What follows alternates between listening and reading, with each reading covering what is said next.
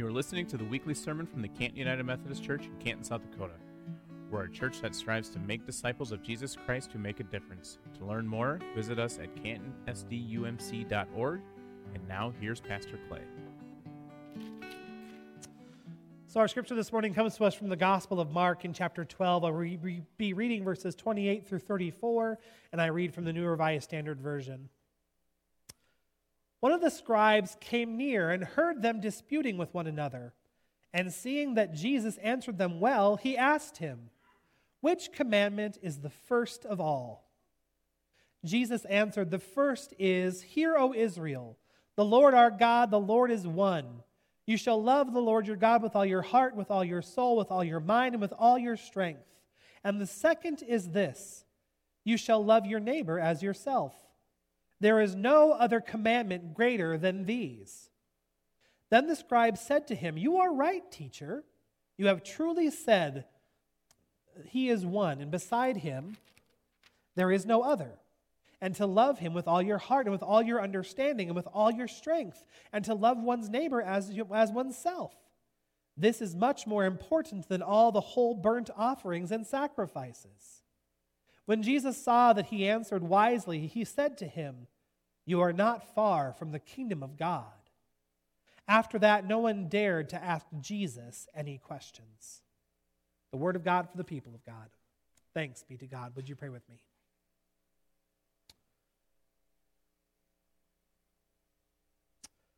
Holy and gracious God, may the words of my mouth and the meditation of all of our hearts be holy and acceptable to you. For you, O God, are our rock, and you are our Redeemer. And we give you thanks for who you are as we say together, Amen. So, my last job before my first ministry appointment was a part of the Central Sterile Processing Department at Avera McKennan Hospital right downstairs in the basement. And the responsibilities of our department were to sterilize reusable uh, surgical supplies, so like clamps and clips and instrumentation, and to supply the surgery department with sterile supplies. And I actually kind of have to restrain myself because I loved this job and I could talk about it for the next, you know, hour or so until we're all very bored and just want to go home. But I loved this job. This was my favorite non ministry job. And so I had an opportunity during the summer of 2011 to do something very different with this job. You see, what happened is that our dedicated overnight person quit. And so we were left without a dedicated overnight person, and that overnight shift is very important. And so our department was facing a dilemma. How are we going to get these overnight shifts from 10 p.m. to 6 a.m. covered? So one day my boss calls a staff meeting. And she says that she has a plan, and what's going to happen is that we are going to work a rotating night shift where you're going to be pulled off of your normal shift and stuck into the overnights. And I thought to myself, it's summer. My course load at the seminary is a little bit lighter than it usually is. Maybe I should talk to Lindsay about just working straight overnights all summer long. And so I did. I talked to Lindsay and she was on board, and then I went to work the next day and I volunteered as tribute to work straight overnights all summer long 10 p.m. to 6 a.m. at the hospital. What you need to know about that position working overnights at CSPD is that you are all alone for eight straight hours by yourself. No one's there with you, no one's working beside you. You are all by yourself. And the job on that overnight shift is to supply sterile supplies for emergency surgeries, to process anything that had not gotten done during that day, and to put away all the sterile supply that had come upstairs from the surgery, surgery department back down onto our shelves. And some nights, I got to tell you, it was awful boring. Some nights it was busy but manageable. But then there were other nights there were nights in that department during that job on that overnight shift. There were nights that were just impossible. It had been a busy day for the surgical department, so it was a busy day for CSPD, and not everything got done to the point that there was stuff everywhere. There were dirty things in decontamination. There was unprocessed supply in, in, in, in, the processing department. There was not put away stuff on the sterile side. And my job, all by myself, over the next eight hours was to do it all. If you want to know how that worked out, I'll be glad to tell you after church but just know it didn't go well. The question becomes when they face a shift like that, what do I do first? What's the most important? What matters most? And that's a good question, right? Like, that's a question right out of our scripture for this morning. What matters most? Like I was telling the kids just a little bit ago, the law of Moses, as it is contained in the books of, books of Exodus, Leviticus, and Deuteronomy, the law of Moses contains 613 individual laws, individual commands. And I got to tell you that following 613 laws feels an awful lot like an impossible night in central sterile processing. How could one possibly follow all of those laws perfectly all of the time? And the answer is, is that people couldn't. Right?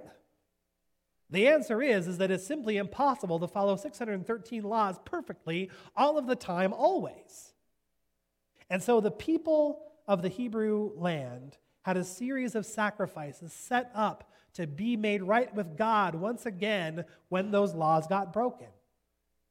They were offerings like first fruits, offerings like grain offerings, offerings like animal offerings.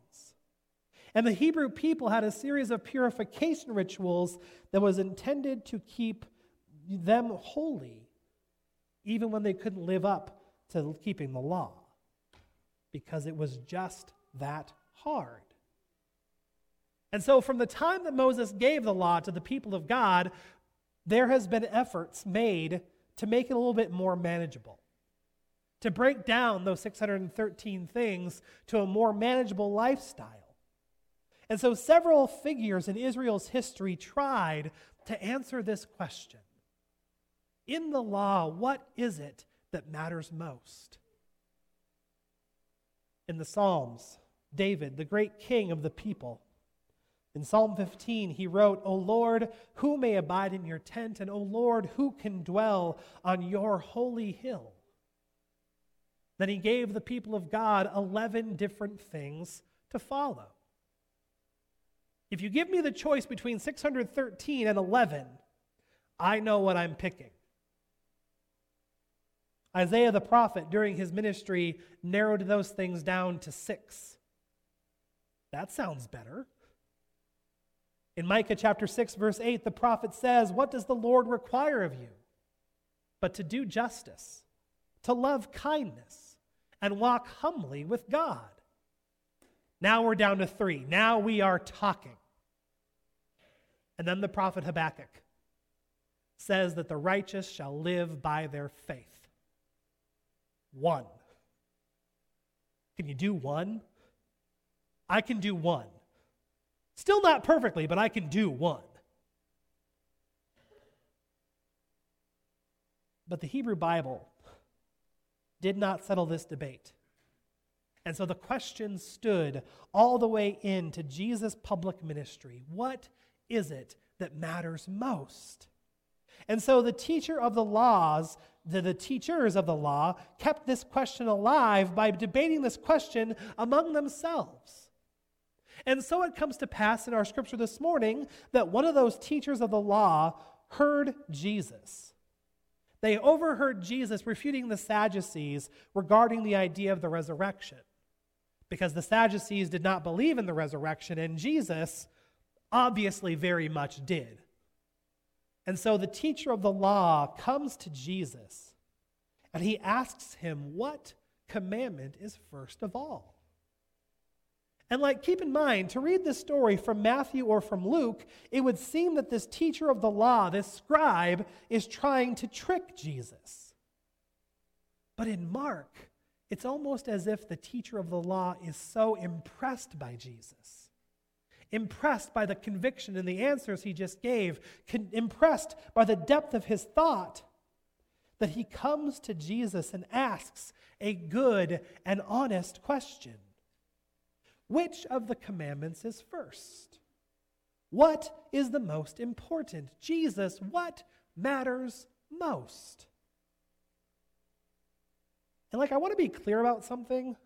The teacher is not asking Jesus which of the laws need to be followed and which of the laws can be safely ignored. It's not like the teacher of, law, of the law has come to Jesus and asked him about the speed limit on Highway 18 coming into Canton, because I still don't know what that is. The teacher of the law isn't even coming to Jesus to ask about how, the, how to make the law easier or less burdensome. The teacher of the law, the scribe, is coming to Jesus with a much bigger and a much better question. Because the teacher of the law is asking Jesus, what is the fundamental purpose of the law? What is it behind the law that makes all of these individual commands so important? And Jesus answers.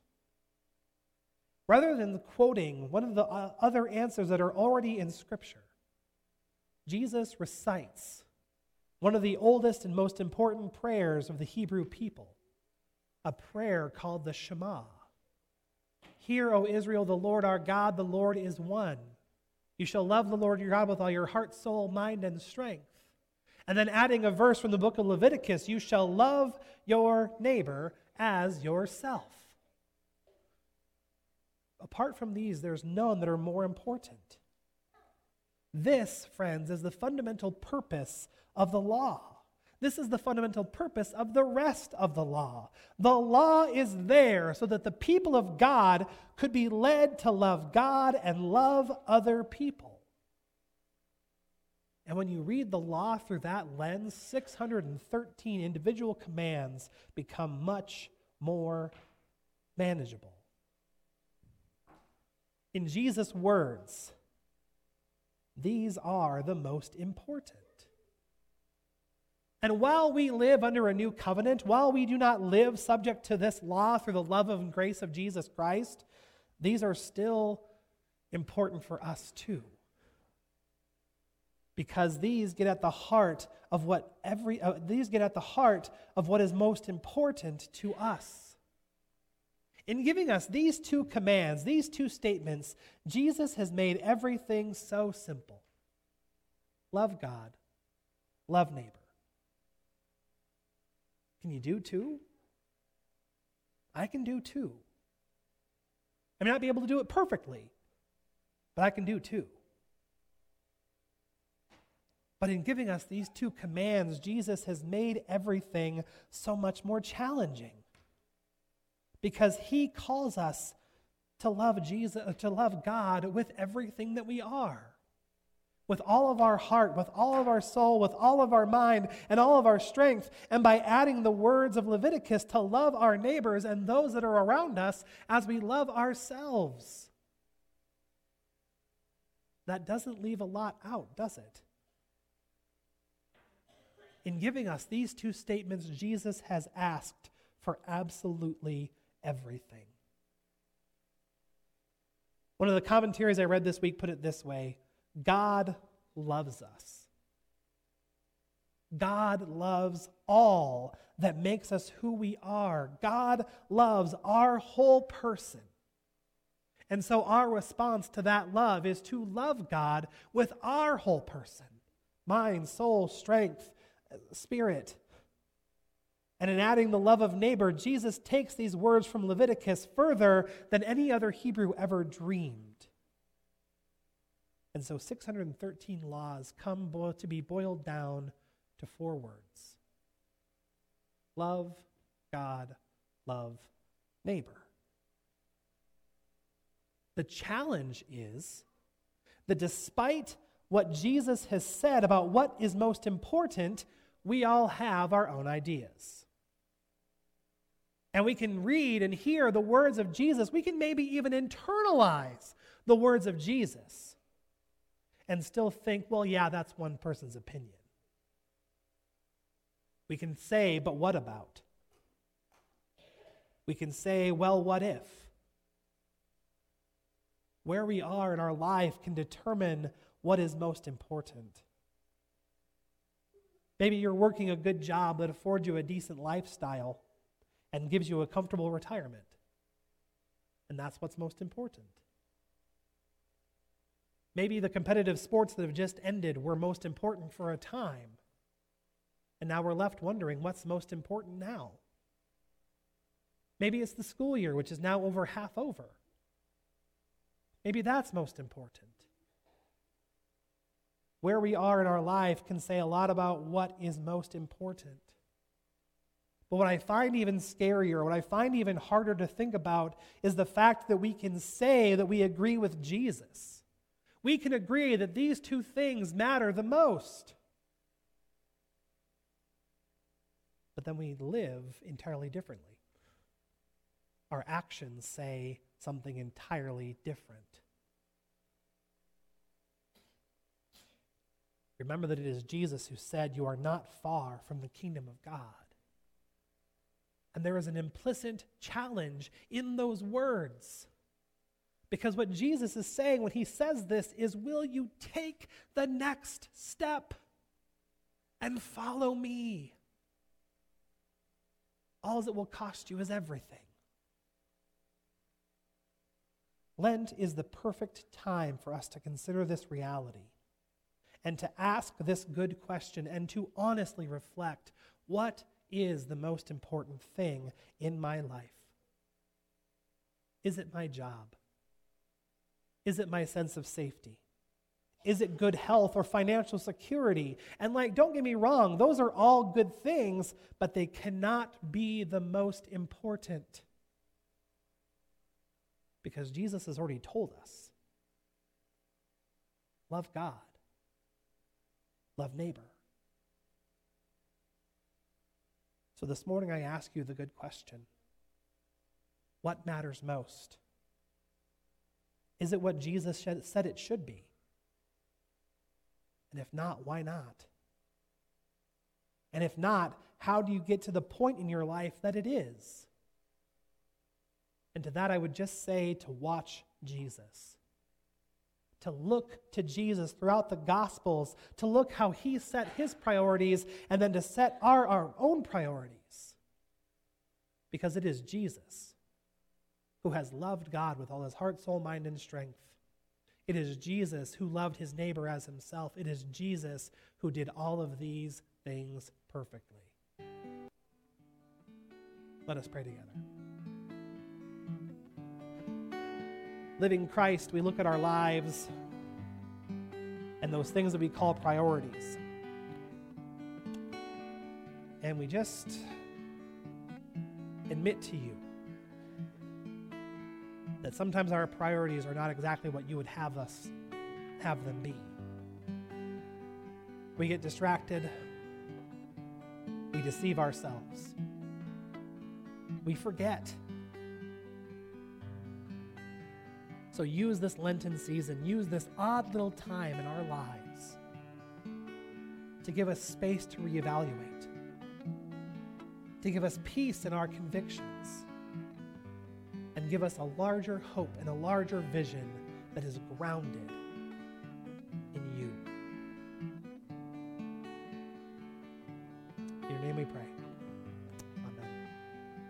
Thanks for listening to this week's sermon from the Canton United Methodist Church.